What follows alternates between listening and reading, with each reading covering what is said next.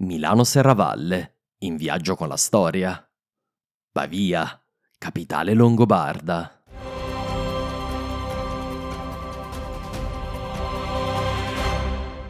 Pavia oggi è un tranquillo capoluogo di provincia lombardo, una città celebre soprattutto per la sua prestigiosa università e le sue tranquille stradine acciottolate percorse dalle biciclette. Eppure questa città universitaria è stata a lungo una delle più importanti d'Italia. La sua storia è legata a doppio filo al popolo che ha segnato la storia della penisola, da nord a sud, i Longobardi. L'antica Tichinum, il nome romano di Pavia, nasce come emporio di alcune tribù liguri circostanti, posta vicino ad uno dei più agevoli guadi del Ticino. A poca distanza dal Po, si trattava di un luogo strategico sia per i commerci fluviali che da un punto di vista militare. Eppure l'epoca d'oro di Pavia, a differenza di tante città della penisola, inizia nei secoli terminali dell'impero d'Occidente.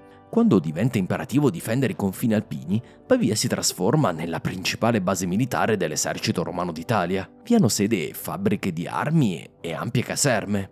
Dopo la caduta dell'impero romano d'Occidente, il re dei Goti, Teodorico, ne fa una delle sue capitali, assieme a Ravenna e Verona, ordinando la costruzione di un grande palazzo, dotato di ampi cortili, terme e perfino uno zoo.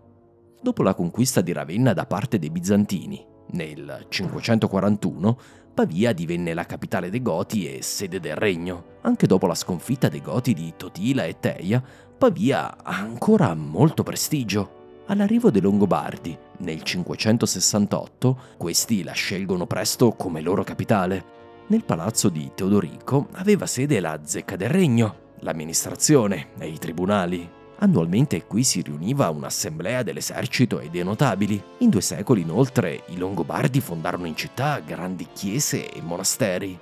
Il regno dei Longobardi venne conquistato dai Franchi di Carlo Magno nel 774, ma questi a lungo governò l'Italia come lo avevano fatto i sovrani longobardi. Pavia restò capitale del regno per tutto il periodo carolingio e poi anche durante il turbolento X secolo, quando l'autorità del regno d'Italia divenne sempre più evanescente. Eppure nel 1024 i pavesi demolirono il palazzo reale, segnando la fine del suo ruolo di capitale dell'Italia del Nord. Non molto resta della Pavia longobarda.